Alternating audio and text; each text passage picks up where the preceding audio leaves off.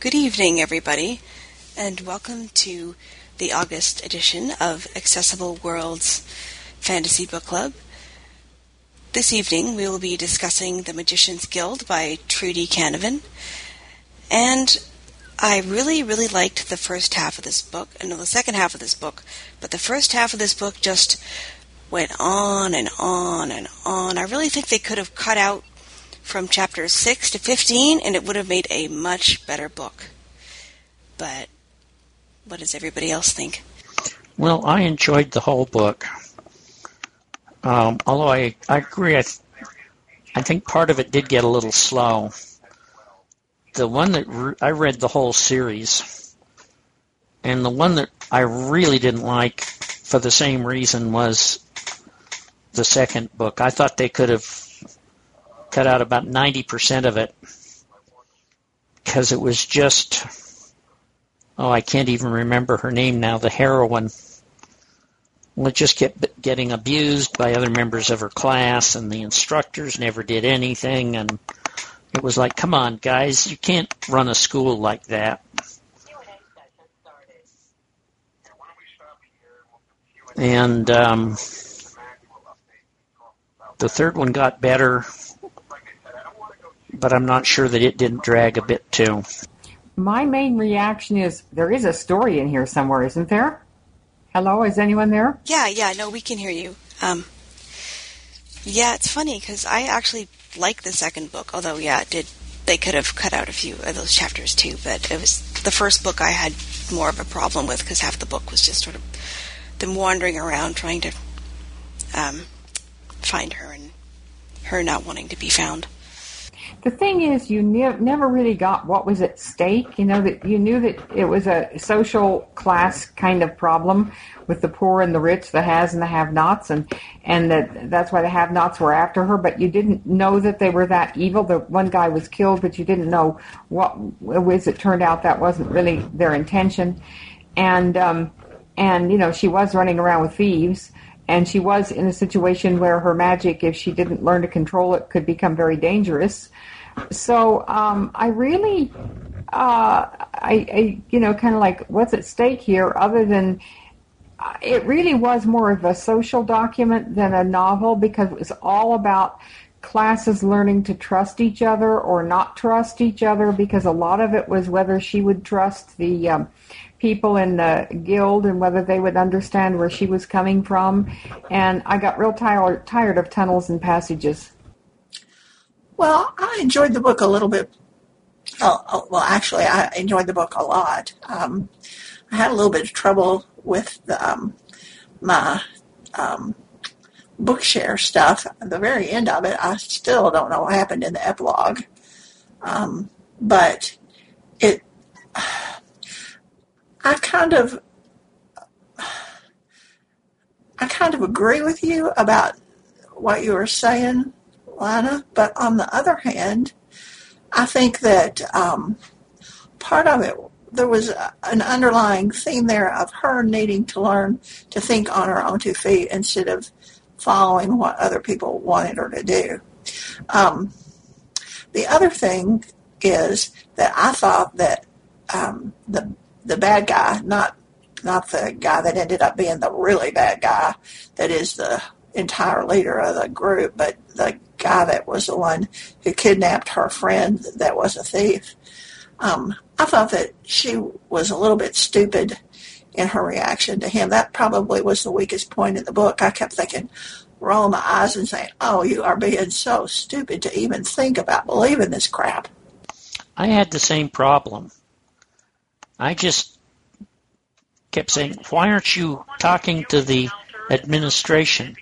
And that that's all the way through the second book and the third book. She'd never talked to anybody, and even the some of the people wouldn't talk to other people. So it just seems to me like the, there was a lot of miscommunication.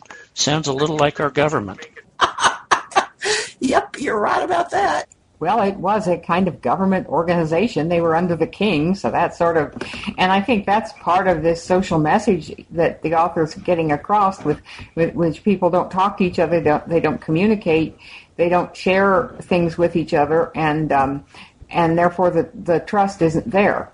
But that didn't need the six hours and whatever to do that.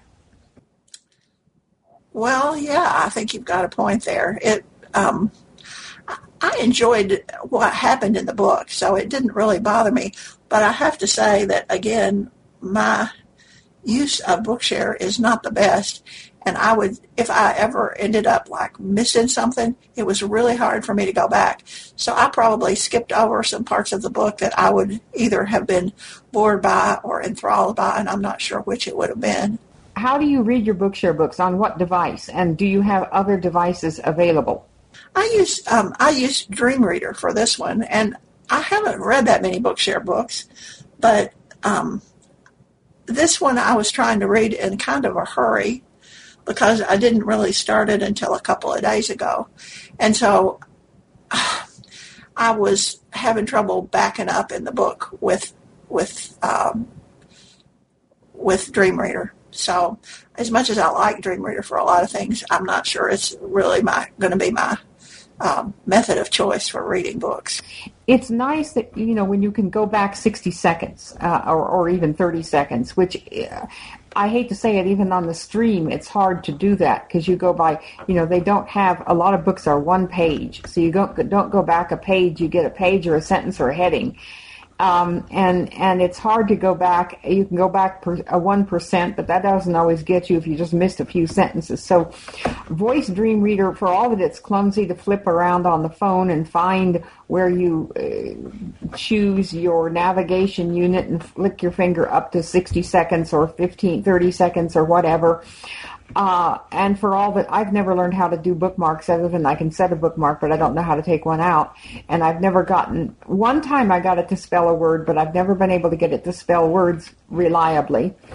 Uh, just for reading, I, I just love the voices. I don't know what voice you're using on Voice Dream, but the one thing I love about Voice Dream are the variety of voices you get. Well, the voice that I'm using right now is just the standard one that comes first. I have never really explored any of the others, but that voice is good and I like it. Um, I did um, I did a proofreading, well, not a proofreading, but a sort of first reading of a novel that a friend of mine wrote with it, but I, which I did like chapter by chapter, and I loved using it for that. That was just perfect. Was that on Bookshare, or did she get it to you in some other form? She just sent it to me as a Word document, but I was able to read it just fine. I'm exploring how to get Word documents on, on Voice Dream and do more things with my iPhone that I have had the nerve to do with in the past. So, uh, but if you, I know, that I know that the voices cost money, but there are some really cool voices out there, particularly if you want an atmosphere. If you, uh, I, I, think I've mentioned before, I like some of the British voices for um, for uh, regencies and so on, and, and some of the male voices for the action pieces. That the James voice is very good, and the um, uh, Hugh voice for British. If you are reading a British action novel like a um, Ken Follett thing, the um, the uh, James is or Hugh is a great voice for that. Who do you like for doing things like Regencies? I like Emma. Is it? I get Emma and Sally mixed up. One's American, one's British. But I like Emma. She's the only woman English I have. I have a Jennifer as an American voice, and I like her for the more contemporary. Um, Heather, of course, is built in, but I get Heather so much on stream. I don't want to read her on, on Voice Dream. If I want Heather, I'll read her on stream. Uh, but I like Sally because she has that kind of higher, uh, you know, woman Victorian Regency period voice. Uh, for a more modern voice, I think there are some other British voices I'd like to get eventually. Uh, for the more modern, like Mary Stewart and stuff like that um, for novels that have a little more hard hit. But and there someday I'm going to get Gwyneth for um, the if I get anything read much Arthurian stuff. I want Gwyneth as a Welsh voice, and um, if I ever want to read uh, something Arthurian, I think it would be appropriate, particularly they might pronounce the names better, uh, to do it with a with a Welsh voice man, they do have a bunch of voices, don't they? I had seen that there were lots of them, but I just never have really gotten to the point of actually deciding to try it. They aren't too expensive, but that depends on where you're standing financially. But it, it's worth it if you're going to do a lot of reading on Voice Dream Reader. It's worth it to have fun, a fun variety of voices, particularly the guys. Because Ryan on the, I'm sorry. Ryan on the stream just isn't great. Heather's wonderful, but Ryan just doesn't quite cut it for me. Well, thanks so much for the advice because I was a bit disappointed, and it looks like I'm going to be doing some more reading of stuff on there now because I think I will probably try to read the second, third book in the series. I kind of liked it, and I'd like to see what happened. I think you got Heather with the voice dream. Look at your um, uh, audio settings and flick down and see if Heather isn't already built in. One thing I will warn you against, uh, there's a, the one you're using is the English American, but they have a, a British UK voice, which is a really decent voice. But for some reason, I cannot speed him up. I can speed up the other voices, and that's really nice too to be able to speed up your voices. Another thing I like about it is you know how much time you left on on Bookshare. You really don't have a vaguest idea, and you know your percentages, but you don't really have, know how much time you have left. But you have have time, and you can speed it up. But that the British UK is a lovely voice, but I just can't speed him up. Um, I, I appreciate that you guys are talking about you know voices and happy stuff like that, but we should probably get back to the fantasy book and that good stuff. Um, I I like Cindy. Well, I always tend to like the main characters anyway. Um, I can't really think. I mean, of course, you're not supposed to like the villain. Um, I liked Robin. I don't know. It's interesting because the characters were nice, but none of them really sort of stand out as being extra, having that extra little character oomph, I guess you could say. Um, did anybody else have any characters they thought were well developed or not well developed, or were they all sort of equal? None of them really came alive. I kind of liked the one, I think it was called pronounced Cery or whatever, the, the guy that was helping her out, how he was being sort of led along by the by the Thieves Guild, the, the thing where he had to put the message, uh, in, warn the other people, the uh, break into the thieves and put the messages, and then the thing about wanting to kill the man in the brothel, how he he understood what was being said. He read, he heard between the lines and and knew what to do, uh, because he was willing to believe what the man said about the guy he wanted to be killed. That was a little bit of character development, but nah, they none of them jumped out.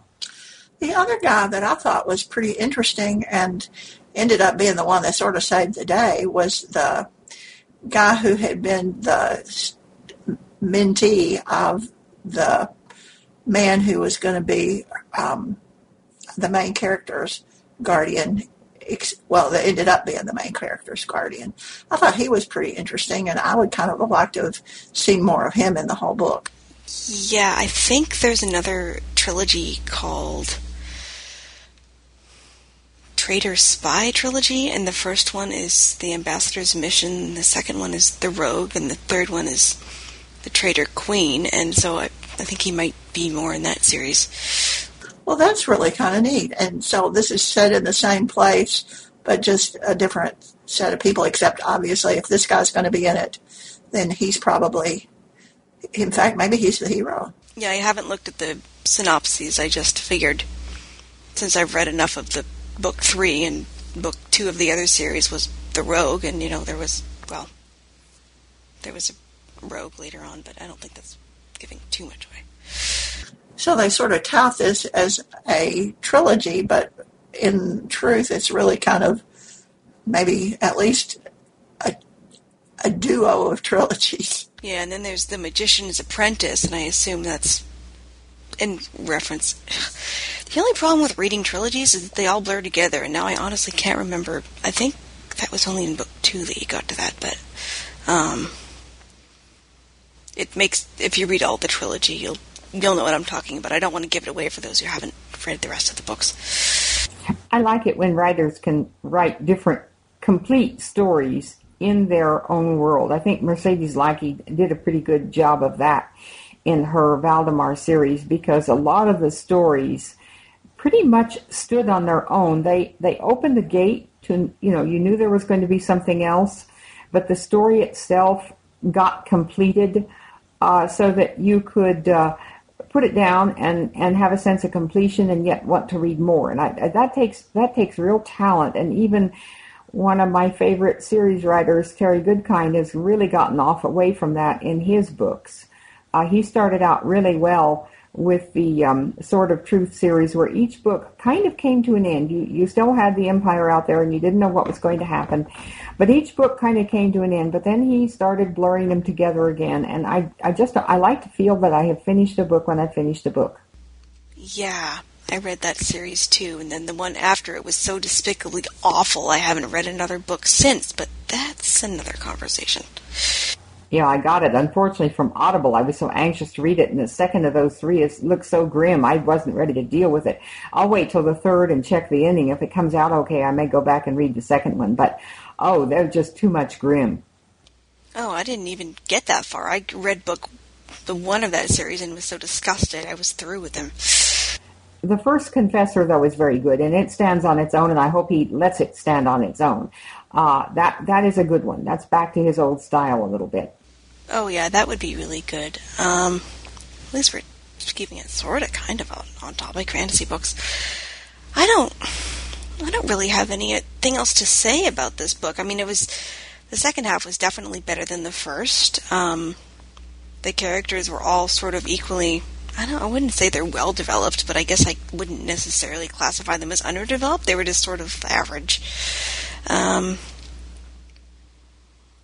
and I I'm on book three. I haven't finished book three yet.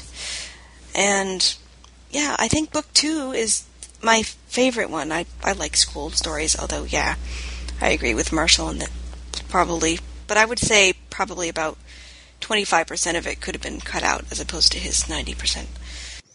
Well, I just got tired of her always getting beat on by the other students. Um, you know, I can't imagine how you could keep a creative, how you could keep a ho- cohesive organization if everybody was doing that when they were kids. Because I don't think they'd forget up. I, for example, I still remember the name of the bully that bu- bullied me in in high school. Yeah, yeah, and I, I I agree. I kept waiting for her to just either snap or for somebody in authority to sort of, you know, be conveniently positioned or something, but it just there was never really anybody around, and it was just I felt bad for her. I think that's what we're supposed to do. Again, it, it's more a social book than it is a fantasy novel. Well, and if you think about it, that's really kind of what happened in this first book. I mean, the um, the one guy finally realizes that there's bad things going on in the guild, and that they've got to do something to fix it. But as far as there being repercussions for the guy who did the kidnapping and stuff, it sounded like he was pretty much going to get away with it, except that he didn't get what he wanted.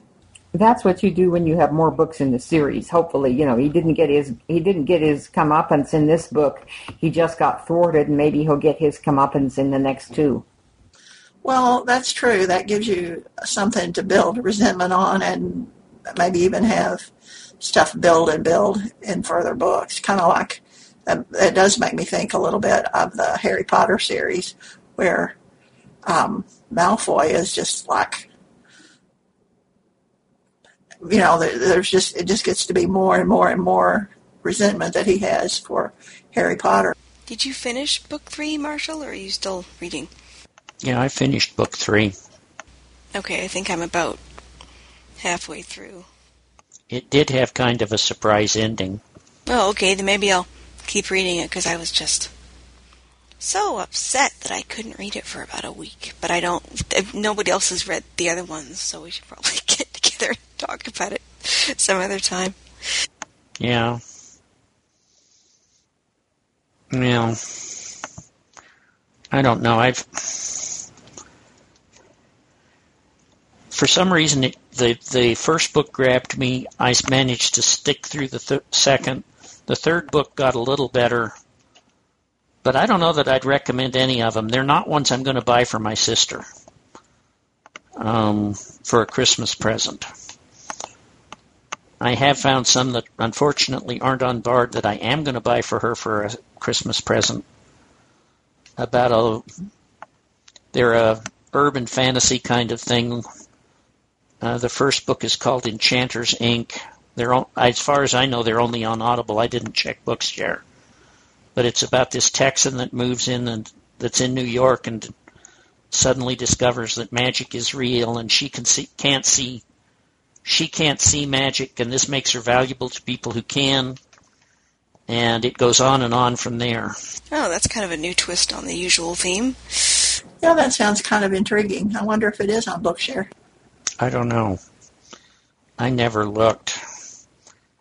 Um, I may look a little later and see if they have them. That's the first book. Um, I don't remember the the others in the series. I'm in either book three or book four, going through them one month at a time. Well, that's one thing nice about Bookshare. If you get the title right and you go in there, then you get you can get the name of the author, and then you can enter the search, do a search for the name of the author and find out. Sometimes they even say book one, book two, book three. Not always. I've I've run into series is, is, is, is that have um, you know ten or twenty books, and you don't know what order to read them in. If you search online, though, you can usually find a place. Wikipedia is usually pretty good if the author's well known at all. They usually have the, the books in order. Yeah, I can't remember the author's name. I just remember the. There's one. Oh, I think the um, second book is called Damsel in Duress or something like that, and the third one called uh, is called something like Don't Hex with Texas. Um, it's fun. I don't know how good they are, but I, they've made a connection with me, so I'm I'm kind of hooked because I'm desperately trying to find books to read that I like, given that I've just about given up on modern mystery suspense. Oh dear. It's always depressing when your favorite genre is suddenly no longer interesting. Well, how about you guys chat for a little bit and I'll go see if it's on Bookshare. That sounds like a good idea. And even if it's not, I would be willing to read it on Audible. But um, that's just me. Well, does anybody? Because I'm not really recommending it.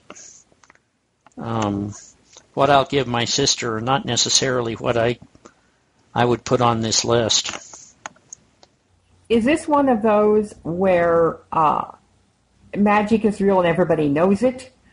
Uh, like the uh, some of the alternate world series that we've had, where you know vampires are running around and zombies are running around and and witches are running around all over the place, and everybody sort of knows it's real. Or is this one of those which I think are cool, where somebody discovers it's kind of like an underground? It's kind of like nobody realizes that anything weird like that can happen, and here she is in the middle of it. Is that about where we are on this? This series, magic is real. Most people don't know about it, except I guess they call these pe- people like the prime person are immune. So most regular humans, non non magic users, don't see the magic. Uh, the immunes do see the magical creatures and magic as reality. Um, as an example, they're in New York City, and she's riding the subway, and she sees this woman with wings. Uh, the woman turns out to be, oh, I can't remember whether she's a pixie or a fairy or just what.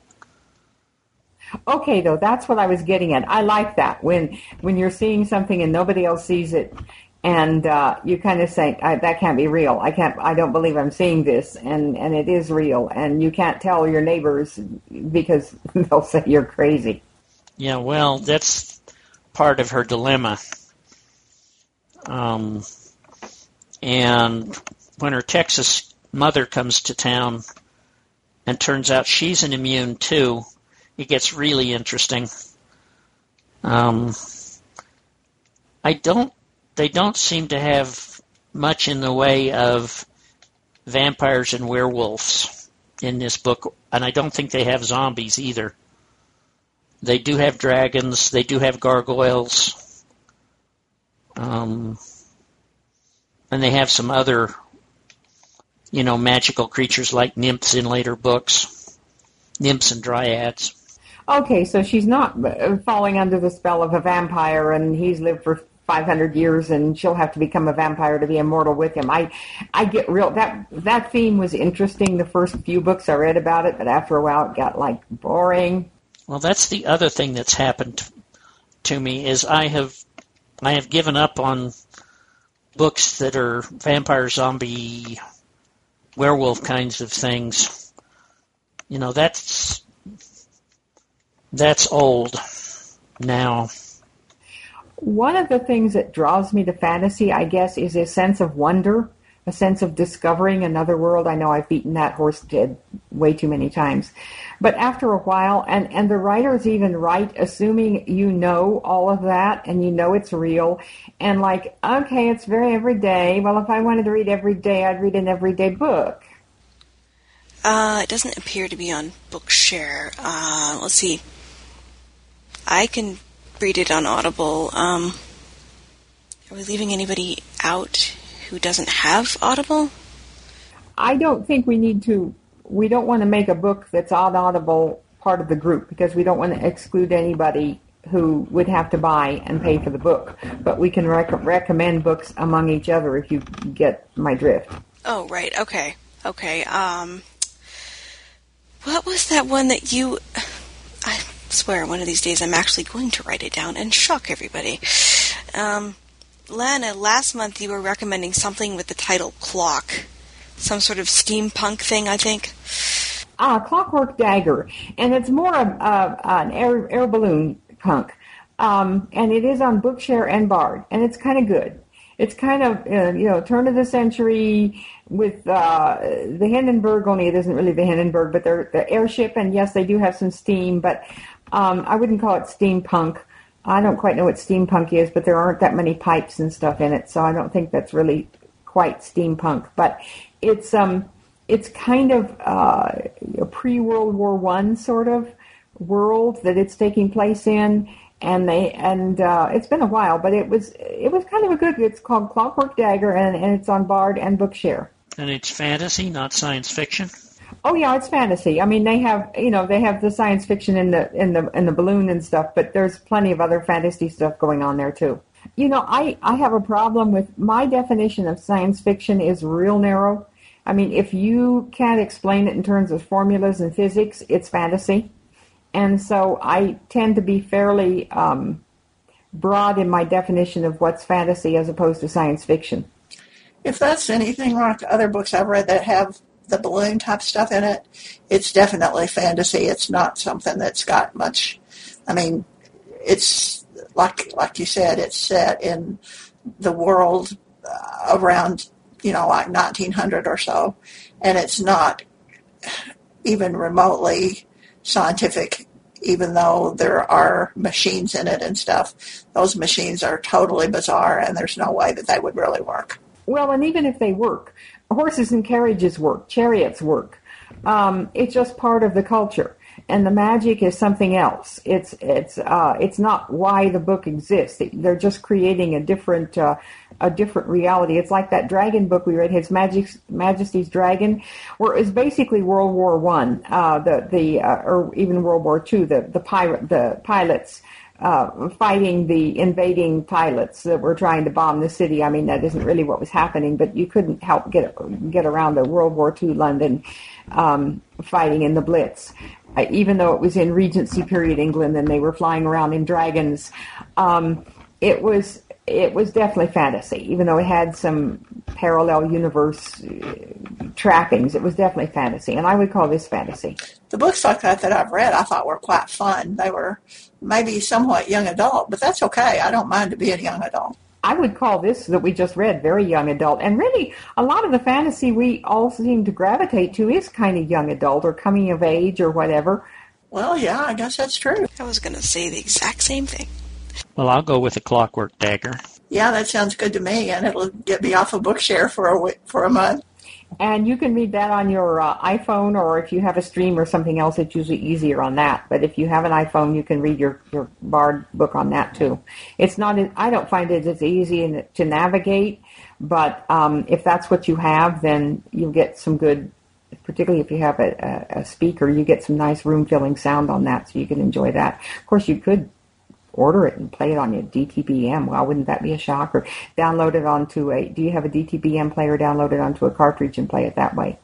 Yeah, that's what I mostly do. I'm kind of addicted to my DTBM, but uh, my iPhone does fine with books. I just um, the battery life isn't nearly as good as the DTBM. That's probably the biggest issue there uh, keep your DTBM for a while. Your battery life will go. Uh, one thing about the iPhone, if you plug it in, you know it has enough speech uh, that uh, enough volume that unless you have a really big room, you can get some pretty good uh, sound. And of course, if you get a decent external speaker, you can get really good sound on the iPhone on on Bard. Well, I just I use it just plain, but and I've never had any problem with it unless I'm like. Um, moving around all over the house, and then it gets a little cumbersome if I don't put it in my pocket and take it with me. Um, so has everybody decided on Clockwork Dagger goodness? I'm good with that.